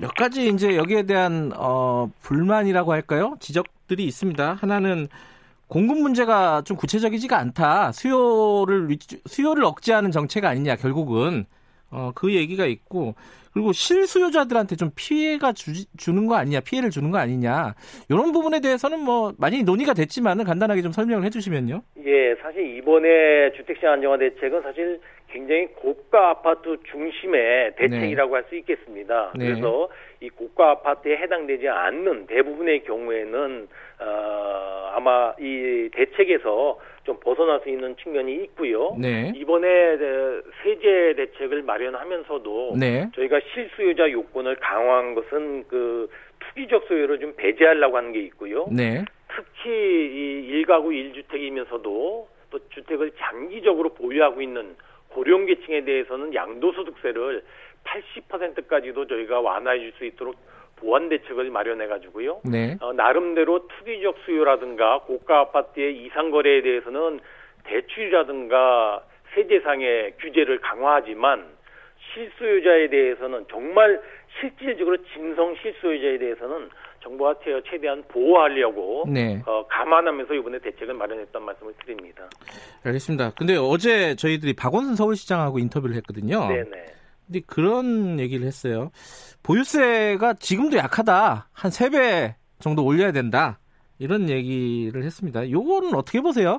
어, 예. 경제 수장으로서. 예. 전반적으로 우리의 세제하고 선진국 OECD 국가의 선진국 세제하고 저희가 비교해 보니까요. 네. 우리나라는 특히 보유세가 굉장히 상대적으로 낮고 네. 거래세가 상당 어, 상당히 높은 네. 그런 대비적인 양상을 보이고 있습니다. 네. 그래서 여러 시장에서 어, 보유세를 높이고 거래세를 낮춰야 되지 않느냐는 것이 꾸준히 예. 지적이 돼 왔습니다. 아, 정부로서도 장기적으로는 그 방향으로 갈 텐데요. 네. 보유세를 그러나 급격히 늘리는 것은 여러 가지 음. 제약 요인이 있기 때문에 정부가 이번에도 저 종부세를 고가 아파트 중심으로 어, 좀 올렸습니다마는 어, 지금 그와 같은 시장에서 제기되는 의견과 또 여러 가지 조, 과세 형평이라든가 과세 여건을 감안해 조세 형평 문제를 감안해서 네. 그 문제에 대해서는 좀 접근을 해나가겠다는 말씀을 드리고요. 예. 아울러서 저희가 공식과 현실화율을 같이 네. 병행해서 하고 있기 때문에 그런 측면도 같이 고려를 해야 되지 않을까 이렇게 생각이 됩니다. 방향은 동의하지만 속도는 좀 조절할 필요 있다. 이런 예, 말씀이시네요. 그렇습니다. 지금 정부에서 그 청와대도 그렇고 정부 고위직한테도 홍남기 부, 부총리도 그렇게 말씀하셨죠. 집 두 채 있으면 하나 팔아라. 결국 간단하게 얘기하면은 어 이거는 좀 진행이 되는 겁니까? 예, 아, 아시다시피 청와대에서는 고위공직자가 솔선수범한다는 의미에서 아마 예. 청와대 비서관급 이상에 대해서는 그와 같은 권고가, 권고가 있었고요. 예. 그런 권고와 또 국민 정서를 쭉 국민 감정을 감안해 볼때 네. 내각에 있는 소위 장차관과 같은 고위공직자가 공직자의 경우에 아무 일 없듯이 네. 그냥 가만히 있을 수는 없지 않느냐. 저는 네. 최소한 고위공직자일 경우에는 그와 같은 여러 가지 국민들에게 이와 같은 대책을 내놓는 정부로서는 음. 아, 국민 감정을 감안해서 그와 같은 권고가 예. 고위공직자에게는 확산될 필요가 있지 않느냐 하는 생각을 갖고 있습니다. 부총리님도 세종시에 분양권이 옛날에 하나 있었던 것 같은데 그거는 어떻게 되는 거예요? 그러면? 저도 예. 작년에 부총리 오면서 그 분양권을 팔아버리려고 했는데요. 예. 뭐 전매 제한 때문에 제가 팔지 못했습니다만 예. 아, 그 여건이 되자마자 저도 매각할 계획을 갖고 있다는 말씀을 드립니다. 알겠습니다. 마지막으로 간단하게요. 네네. 요번에 총선 출마하시는 거예요? 그 말들이 계속 나와요. 어떻습니까? 어, 지금 이제 제가 사회자하고 통화하는 것처럼 우리 경제가 굉장히 엄중한 시기이고요. 예. 특히 내년도 상반기에 경기 반등을 반드시 이뤄야 될 상황이기 때문에 저로서는 경제가 가장 중요하다고 생각합니다. 자고 오면 없이 경제를 위해서 가겠다는 말씀을 몇 번 드렸고요. 네. 그 생각에는 변함이 없다는 말씀을 드립니다. 알겠습니다. 오늘 말씀 감사합니다. 네, 감사합니다. 홍남기 경제부총리였습니다. 2부 여기까지 하고요. 잠시 후 3부에서 뵐게요.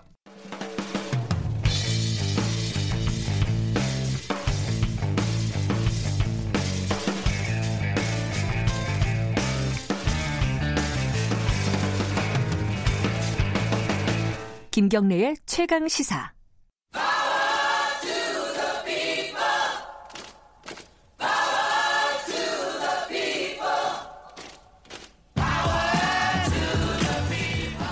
을의 입장에서 을의 목소리를 통해 함께 사는 세상을 생각하는 시간입니다. 지금은 을밀대 민생경제연구소 안진걸 소장님 나와 계십니다. 안녕하세요. 네, 안녕하십니까. 네. 오늘은 그 굉장히 이슈가 됐던 얘기예요. 현대판 예. 장발장이라고 많이들 얘기하죠. 마트에서 음식을 훔치다가 이제 잡힌 사람 스토리예요. 요거 좀이 사건을 간단하게 좀 요약을 하고 시작을 해보죠.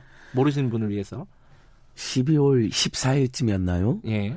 어, 한 마트에서 만 원 정도 안팎의 우유랑 사과를 훔치다가 걸린 거예요. 우유하고 사과. 예, 30대 이 씨가. 예. 아이도 같이 아이와 함께. 그죠. 예. 예. 아, 아이를 동반했는지는 조금 저는 그건 좀 아쉽지만 네. 어쨌든 얼마나 배가 고팠을까. 근데 이제 마트 사장님도 그렇고 출동한 경찰도 그렇고 정말 배가 고파서 그런 거니까 사실 법이라는 것은 도덕의 최후라는 말이 있거든요. 네. 무조건 처벌하고 원벌하는 게 능사는 아니란 이야기죠. 네. 가급적이면 사회 속에서 어, 합리적이고 슬기롭게 해결해라는 것인데 예. 그래서 이제 처벌은 안 하고 이제 식당으로 와서 이제 배고 너무 배가 고프니까 밥을 사주러 이제 경찰관이 같이 간 거죠. 경찰이 그 예. 사람을 데리고 가서 그렇죠. 그것도 너무 네. 훈훈했어요. 근데 그 CCTV 보니까 어떤 또 한 분이 그 식당에 해필이면 어떤 한 분이 약간 이렇게 봉투를 주고 이렇게 황급히 나가는 게 나와요. 그러니까 이제 사연을 잠깐 들었나 보더라고요. 네. 그러니까요. 그, 왜냐면 잡히고 이런 과정을 예, 봐- 본 모양이에요. 아빠하고 아이만 돌아왔으면 유심히 안 볼 텐데 해필이면 경찰관 선생님 같이 음, 들어오니까 음. 잠깐 들었나 봐요. 그래서 너무 자기도 안타까우니까 한 20만 원 정도를 봉투 얼른 담아갖고 그러니까 주고 어디 가서 찾아왔다면서요 예, 또. 그리고 황급 나간 거예요. 근데 음. 보니까 돈이니까 그 아이가 얼른 뛰어나가는 장면이 또 나오잖아요. 돌려주려고. 예, 음. 그러니까 어쨌든 참 그게 알려지면서 막 마트로도 예. 그런 분들이 있으면 차라리 보내줘라 하고 음. 많은 분들이 뭐 음식을 이제 사갖고 보내 그 마트에 이제 있으니까 네. 보내달라고 하고 성금도 많이 모였다면서요? 예, 성금도 모이고 예. 어, 저는 문재인 대통령님 말씀이 제일 인상적이었다고 생각을 해요. 시민의 온정에 기대서 네. 어, 우리 사회 문제를 방치하지 말자. 무슨 어려운 문제 생기면 시민들이 도와주잖아요. 예. 이번에도 그랬죠. 예. 이번에도 그랬고 예. 그렇게 시민 온정에만 기댈 일은 아니다. 그래서는 안 된다. 음, 그거는 되게 이제 예. 훈훈한 얘기지만 아주 훈훈하고 저는 우리 사회가 살만한 사회라는 굉장히 연말에 네. 미담이라고 생각했어요. 근데 더 좋은 해법은 역시 문재인 대통령 말한 것처럼 복지제도, 민생제도, 예. 그 다음에 그분이 일을 할 수 있는 능력이 된다면 어, 일자리를 연결해 주는 거죠. 음. 근데 어, 아버님이 아프셨나 보죠. 그 아파가지고 예. 일을 하기는 쉽지 않은 것 같아요. 왜냐하면 생계급여를 130만 원 정도 4인 가구 기준으로 우리가 지난주에 이제 기초 그 연금 예. 줬다 뺏는 예. 그러니까 어 기초연금 25만 원 올라갔고 문재인 정부에서 아동수당 10만 원 모든 예. 계층에 주고 25만 원 올라가고 또 한편은 30만 원 올라간단 말이죠. 네. 근데 그것이 소득으로 잡혀서 어, 기초생활 보장 급여를 받는 노인분들 중에는 그것이 줬다 뺏는 것이 돼버린다는 이야기를 했잖아요. 예. 그때 1인 생계 가구 기준이 생계급여가 어, 사, 51만 원이라고 어제 말씀드렸어요. 51만 원. 예, 4인 네. 가구는 한 130만 원쯤 됩니다. 138만 원. 정리를 하면요, 이, 그러니까 이 사건의, 어, 장본인인 이 아빠, 아빠가, 어, 몸이 아파서 일을 할 수 없는 상황이었고. 그죠? 맞습니다. 어, 그리고 그 경찰이 인터뷰하면서 막 우는 장면이 나왔었는데, TV 예. 뉴스에 보니까 밥을 굶을 정도로 지금 상황이 어려웠다고. 요즘 세상에 밥 굶는 사람이 있는지 아, 몰랐다. 그 이러면서 울더라고요. 요즘, 요즘 세상에도 밥을 굶는 사람이 있느냐. 있는 거예요. 그죠? 있어요. 예, 있어요. 있는 거예요. 송파 세모녀 사건도 그랬고 최근에도 또 어떤 네. 내 성북구 식구가 내모녀 사건. 예, 예. 극단적인 어떤 선택을 했는데 네. 정말 그 다음에 얼마 전에 우리 또 관악구의 어떤 네. 그 탈북 모녀 모자 사건도 네. 굶어 죽은 거로 추정이 된다는 이야기 있지 않았습니까? 그러니까 생계급여가 이제 중위소득의 30% 정도로 책정이 됩니다. 네. 이제 중위소득이라는 건 우리나라 국민들을 제일 많이 버는 사람부터 제일 못 버는 사람들을 쭉 해가지고 맨 가운데 소득을 네. 의미하는데 그 중에 30%만 주는 거예요. 음. 그래서 지난주에도 김경래 앵커께서도 아니 혼자서 51만 원 살 수 있느냐 절규하셨잖아요. 쉽지 않아요. 네. 왜냐면 어 그다음에 여기는 4인 가구예요. 지금 이번 장발장 예. 부자 사건은 그러니까 자식 두 예. 명이 있고 본인과 예. 노모까지 노모가 해서. 계세요. 예. 그러면 아무래도 노모는 네. 또 의료비도 많이 들어갈 거란 말이에요. 예. 그래서 4인 가구 기준으로 138만 맞는데 우리나라 지금 체제 생계를 반영한 최저 임금이 얼마입니까? 월급 기준으로 180만 원대잖아요. 예. 그러니까 그것은 임금을 아무리 못 줘도 180만 원 줘라는 것은 최소 180만 원은 있어야 산다는 의미고 네. 그걸로 살기 어려우니까 200만 원 우리가 달라는 거 아닙니까? 그래서 네. 올 최저임금 만 원 해달라.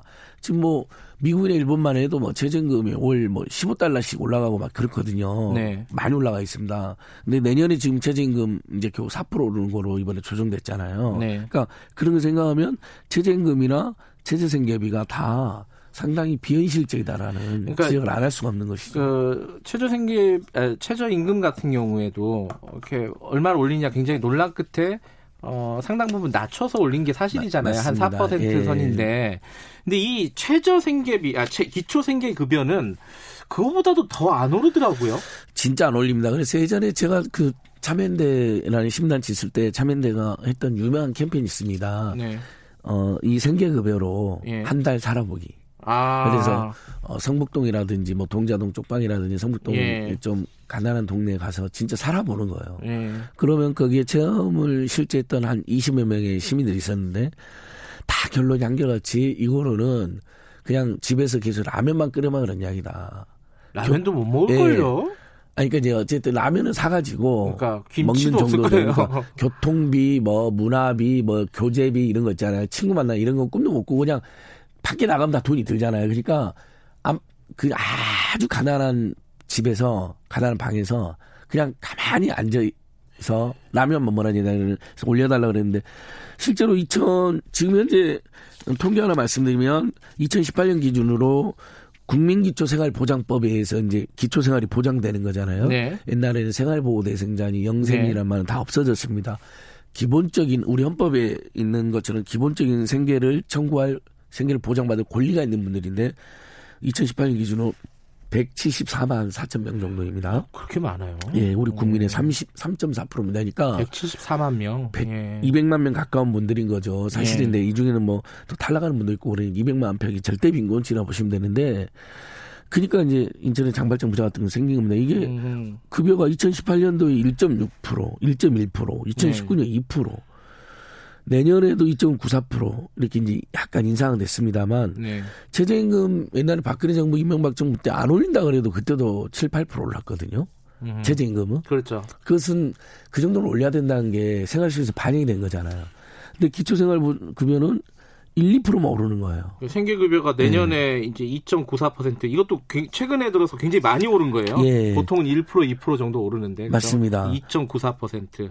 그리고 이제 이 가구를 이제 분석을 해볼게요. 네. 어, 100, 그러니까 나머지 주거급여도 일부 받았고 올 150만 원도 받았는데 왜 장발장이 됐을까? 이게 이제 화제가 됐잖아요. 어떤 사람들은 왜 일도 안 하고 그 정도 받으면 살 수 있는 분들이 있어요. 근데 네. 다시 한 번 말하지만 일을 하려고 해도 이제 못하는 계층이 있는 거고 사실 일을 했으면 이분은 근로장려 세제를 받아요. 음흠. 그러니까 우리가 이제 일하는 복지, 생산성 복지라는 말이 있잖아요. 그러니까 그냥 도와주는 것도 기본적으로 필요하지만 일을 하면 더 도와주자는 개념으로. 근데 일을 할 수 없는 조건이었기 때문에 어쩔 수 없이 그냥 기초생활 보장만 받은 거거든요. 그러니까 너무 한이들 흔히 말하는 거죠. 일 안 하냐. 물론 그런 사람이 일부 있을 수 있겠어요. 아주 극히 일부. 근데 대부분이 차라리 일해서 300만 원 벌고 살지 힘들더라도 150만 원 받아가지고 물건 훔치고 살고 싶겠습니까? 그러니까 그렇게 가혹한 이야기는 안 했으면 좋겠어요. 그다음에 두 번째 또 그래갖고 이분들에 대한 이제 예산을 확대하자고 그러잖아요. 막 이런 사건이 터지면 예산 확대해야 된다, 더 도와주자고 나- 막 여론이 들어요. 근데 막상 예산 전환할 때는 아까 말씀드린 것처럼 1, 2%만 알- 몇개 안 올려주는 거죠. 그러니까 지속적인 관심이 필요합니다.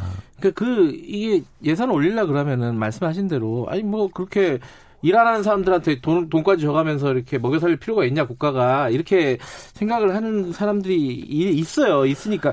그러니까 그 어떤 인상의 적정선이 필요할 텐데 그 선이 어떤 선이 합리적일까 이게 중요하지 않겠습니까? 그러니까 저는 최저임금과 최저생계비가 같이 가는 게 맞고 네. 지난주에 제가 방송에 말씀드렸잖아요. 법원이 인정하는 또 재생계가 따로 있다고. 네. 파산이나 회생 단계가 되면 이제 사람이 너무 빚이 많아지면 도저히 정상생활 안 되니까 네. 파산이나 회생 신청 하잖아요. 기업도 그렇고 개인도. 네. 그때 법원이 이렇게 결정을 합니다.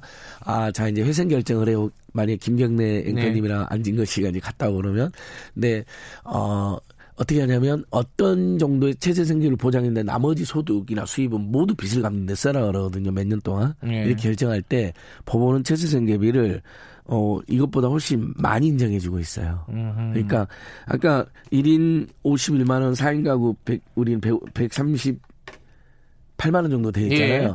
법원이 인정하는 그분 그보다 훨씬 많습니다. 음. 그건 뭐냐면 법원은 아는 거예요. 음. 만약에 안진걸이라는 채무자가 51만 원 외에 나머지 전부 빚을 갚으라면 저 사람 죽는다 잘못하면 그럼 음. 빚도 못 갚잖아요. 네. 그럼 채권자도 손해가 되잖아요. 네. 그러니까 그보다 더 풍성하게 살게 해준 다음에 나머지만 갚아라 하는 것이거든요. 예. 그게 저는 정답이라고 생각해요. 법원이 인정하는 제재 생계비 정도를 음. 어 국가나 지자체가 지급해주고 네. 그 다음에 이제 근로 능력이 있는 분들은 가급적이면 최대한 근로를 하게 유도를 하고 일자리 예. 대책도 그러니까 병행해서. 다시 한번 하지만 예. 일을 안 하고 복지급여를 받는 사람은 많지 거의 없다는 거예요. 일할 능력이 안 되거나 장애가 있거나 질병이 있거나 또는 일자리가 없어서 그런 상태인 거지. 예. 근데 너무 흔히들 가혹하게 왜 일 안 하냐, 전 사람들 왜 도와줘 이런 분들이 있는데 그게 팩트가 아니라는 거죠. 예. 제가 그래서 예를 들었잖아요.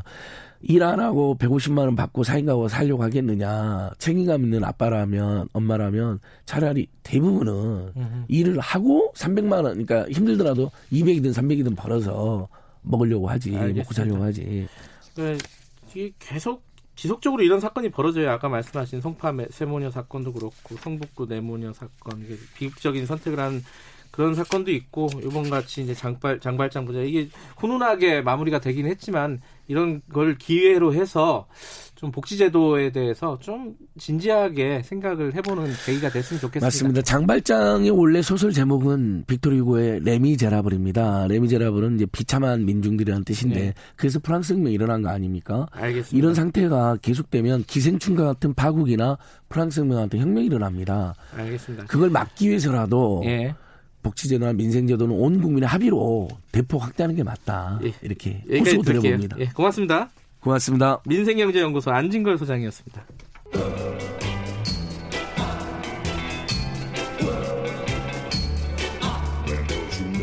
정글 같은 아침 시사의 숲에서 오늘도 웃고 울고 즐기며 사는 자연인 김경래 씨. 그의 하루 일과는 KBS 1라디오 김경래의 최강 시사를 진행하는 것으로 시작합니다. 어, 그런데 이게 무슨 소리죠? 아침부터 열심히 준비한 자연인 김경래의 밥상 같이 드셔보실래요? 후회 없는 아침 건강한 시사 김경래의 최강 시사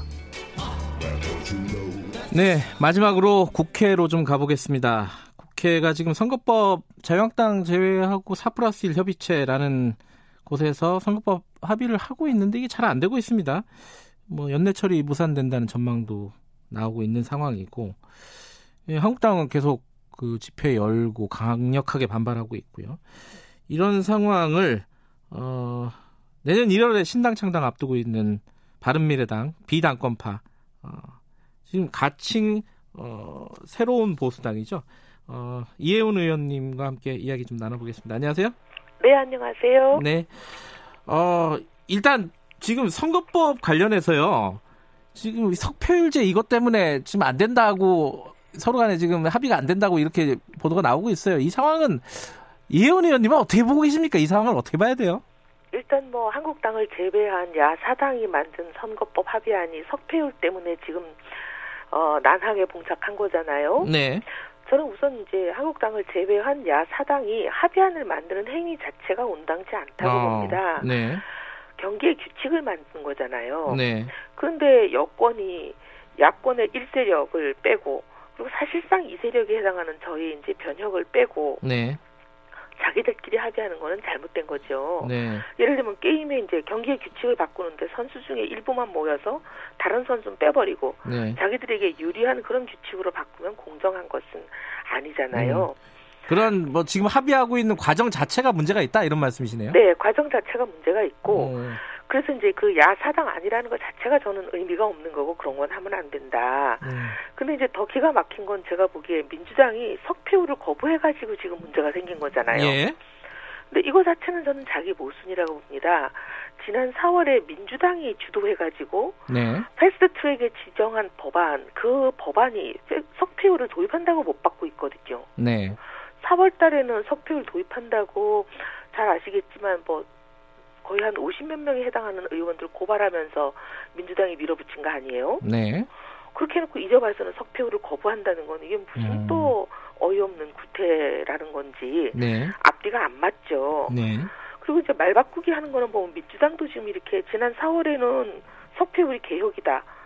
뭐 그렇게 얘기를 하면서 그 수많은 의원들의 반대를 뚫고 본인들이 굉장히 무리하게 네. 패스트트랙을 쳐 지정해 놓고 이제 와가지고는 그게 이제 구태다 이러면서 이제 석패율 안 되겠다 그러는데 네. 이렇게 말을 바꾸는 건 전 정의당도 마찬가지라고 봅니다. 네. 심상정 의원이 2015년에 석패율은 거물 정치를 위한 보험이다, 뭐 개혁이 아닌 개혁이다 네. 이렇게 하면서 반대해놓고 이번 4월달에는 심상정 의원 자신의 이름으로 대표 발의된 안을 안에 보면은 석패율을 도입한다고 돼 있거든요. 네. 그러니까 이게 말을 계속 바꾸시는 거죠. 음. 민주당이나 정의당이나. 예. 아, 근데 이게 지금 변혁이라고 해야 됩니까? 새로운 보수당이라고 해야 됩니까? 이 이름을? 새로운 보수당이라고 해주시죠. 이제 근데 이제 예. 지금 이제 야 4 플러스 1이라고 하는 것 네. 자체가 어떻게 보면 15명이 들어가 있으면은 야권으로 보면 이게 이제 제2세력이잖아요. 예. 두 번째로 큰 세력. 근데 제일 큰 세력인 자한당도 뺐고 두 번째로 큰 세력인 변혁도 빼고 이제 이렇게 이제 어 어- 어쨌든 저희들이요. 예. 저희들을 빼고 이런 식으로 이제 3번, 4번, 5번 모아서 한다. 이게 부당하다고 말씀드린 겁니다. 근데 이제 자유한국당은 어 지금 밖에서 장애 집회하고 막 그러고 있잖아요. 그 새로운 보수당 같은 경우에도 어 이 지금 이런 합의 체제에 좀 들어가서 대화를 해서 협상을 할 수 있는 거 아니냐 이렇게 보는 사람들도 있더라고요. 왜 안 하시는 거예요, 그거는?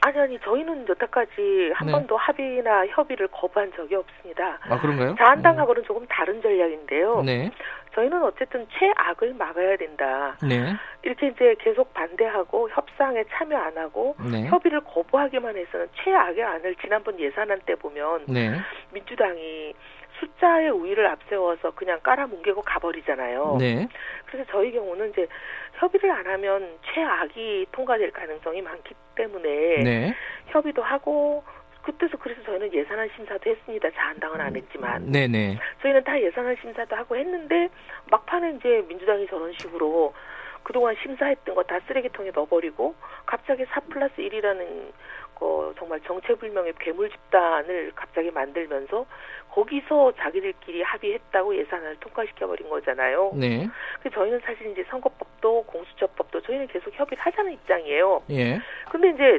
협의를 안 하고 자기들끼리 이렇게 저희를 뺀 4 플러스 1이라는 이제 괴물 그룹을 만들어 가지고 저러고 있는 거죠. 아니 그러니까 어 지금 변혁도 그러니까 새로운 보수당도 그 협의체에 들어가자고 하면은 그쪽에서 거부하는 거예요? 정확 그 간단하게 얘기하면? 빼버리는 거죠. 자한당이 음. 들어오지 않으니까 예. 소위 여야 교섭 단체 세 개가 원래 이제 협상을 해야 되는 게 예. 오래된 룰 아니에요. 네. 근데 그 룰을 자한당이 안 들어오니까 이 룰은 성립이 안 된다 이러면서 그냥 자한당하고 우리 이제 새로운 보수당하고 빼버리고 자기들이 이제 3번, 4번, 5번 하고 같이 하는 거죠. 네.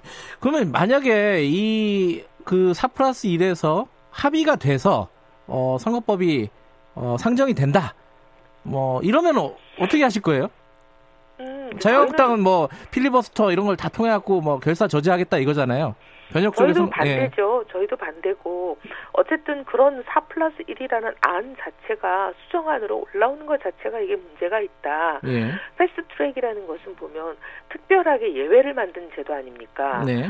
이게 이제 계속 그 상임위에서 계류를 시키면서 지연하는 그런 작전을 못 피게 일정 기간이 경과하고 나면 다음 단계로 자동 넘어가게 만들어 놓은 거기 때문에 이거는 어떻게 보면 상임위에서 심사가 충분히 안 된 그런 안들이 올라오는 거잖아요. 네. 근데 이거를 갑자기 이제 뭐 누구든지 수정안을 내게 허용을 해버리면 어 이제부터 누가 상임위 심사를 거치겠습니까? 음. 제대로 된 심사는 안 하고 이제 패스트 트랙에 이렇게 붙여져서 올라오는 안을 보면 제대로 된 심사는 안 되고 여야 간의 패싸움, 수싸움 이런 걸로만 그냥 정쟁으로 변질돼 버리는 거 이번에 보셨을 텐데 네. 그 패스트 트랙을 그런 식으로 열어버리면 나머지 이제 국회에서 와서 사- 제대로 심의를 해야 될 많은 법들이 이제 다 이런 식으로 패스트 트랙을 타고 심의는 제대로 안 되면서 정쟁과 수싸움에만 이제 몰두하게 되는 이런 새로운 길을 열어버리는 거잖아요. 좋지 않은 길을. 예. 그래서 저희는 패스트 트랙은 예외적으로 어 이제 어떻게 보면 기간이 경과하면 바로 심사 다음 심사로 가게 하는 그런 법안이기 때문에 네. 이런 예외적으로 올라온 법안에 대해서는 수정안을 내는 건 잘못됐다. 수정안을 허용해 주는 거는 그래서 저희는 이제 수용 안 되고 원안으로 표결하자 이런 입장이죠. 원안 표결을 해야 한다. 근데 네. 수정안이 올라오면 반대하시는데 그 네. 자유한국당은 이제 필리버스터 이런 걸 통해 갖고 저지하겠다는 건데 어, 새로운 보수당 은 어떻게 저지를 하시겠다는 말씀이신지. 아 이제 그 예. 저지의 방법이요. 예. 사실은 이제 자유한국당이 필리버스터를 얘기하기 이전에 저희가 오래전부터 저희는 만약에 합의된 안이 아닌 네. 그런 이제 일종의 어떻게 보면은 잘못된 수정안이 올라올 경우에는 저희는 요 선거법과 공수처법 두 개는 필리버스터로 막겠다는 거는 저희가 음. 이미 11월에 얘기를 네. 했어요. 예. 근데 자한당은 그걸 이제 두 가지에 대해서만 필리버스터를 걸지 않고 네. 민생 법안하고 여러 가지 국가 안전과 국민의 생명에 관련된 199개 법을 다 필리버스를 걸어버리는 바람에 이제 문제가 됐는데 예. 저희는 처음부터 선거법과 이 공수처법에 대해서 걸겠다고 선언한 음. 바가 있습니다. 알겠습니다. 그 지금 민주당이 이거 지금 어, 패스, 패스트트랙 관련된 법안은 좀 미루고 민생 네. 법안 네, 위해서 네, 네. 원포인트 국회 열자는 얘기하고 있잖아요. 네. 그거는 어떻게 생각하세요? 얼핏 듣기에는 굉장히 합리적인 아닌데 예. 문제는 이제 그 정의당을 비롯한 그 야권의 3, 4, 5번이 네. 이거 동의할 리가 없을 겁니다. 아하. 왜냐하면 그 사람들이 원하는 거는 선거법 개정이잖아요. 예. 그래서 그 사람들에게 선거법을 개정해 주겠다라는 이제 아마 약속이 있었겠죠. 네. 그걸로 지금까지 공수처법의 협조도 얻으려고 그러고 또 조국 사태니 온갖 여러 가지 여건이 힘들 때마다 그분들의 협조를 얻어온 거예요. 예. 근데 협조를 얻는 그 조건이라는 것은 선거법 고쳐주겠다. 음, 그 어떻게 보면 약 묵계를 가지고 지금까지 왔는데 네. 그거는 해주지를 않고 우리가 얻을 건 다 얻었으니까 자 이제 선거법은 다음에 하고 우리가 지금 필요한 민생 법안, 공수처 법안 이거부터 먼저 하겠다 그러면 그분들 음. 입장에서는 여당이 뺑소니 친다고 생각할 텐데 그거 뺑소니. 해주시겠어요? 예. 그 지금 이제 자유한국당은 만약에 이 연동형 어, 준연동형 비례대표 이게 통과가 되면은 우리가 비례 한국당을 만들겠다 이러고 있어요. 이건 어떻게 봅니까? 아니 뭐 이게 이제 그렇게 좋아 보이지 않는다 그런 말씀들을 하시죠. 하지만 네. 네. 문제는 저는 누가 먼저 꼼수를 시작했냐는 거예요. 음흠. 여당이 꼼수를 먼저 시작하고 네. 여당의 수의 힘을 가지고 그 꼼수를 밀어붙이니 자한당 입장에서는 수가 모자라는데 당하고 있을 수만은 없다. 네. 아마 이런 생각 아니겠어요? 음흠. 근데 뭐 꼼수를 먼저 한 사람들이 자한당한테 너희 왜 꼼수 쓰냐 이렇게 말하기는 어렵다고 음. 봅니다.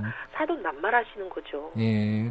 그러니까 이해할 여지가 있다 이런 말씀이시네요. 간단하게 얘기하면. 자유한국당 입장에서 음. 보면은 뭐 그 수밖에 없지 않겠습니까? 예.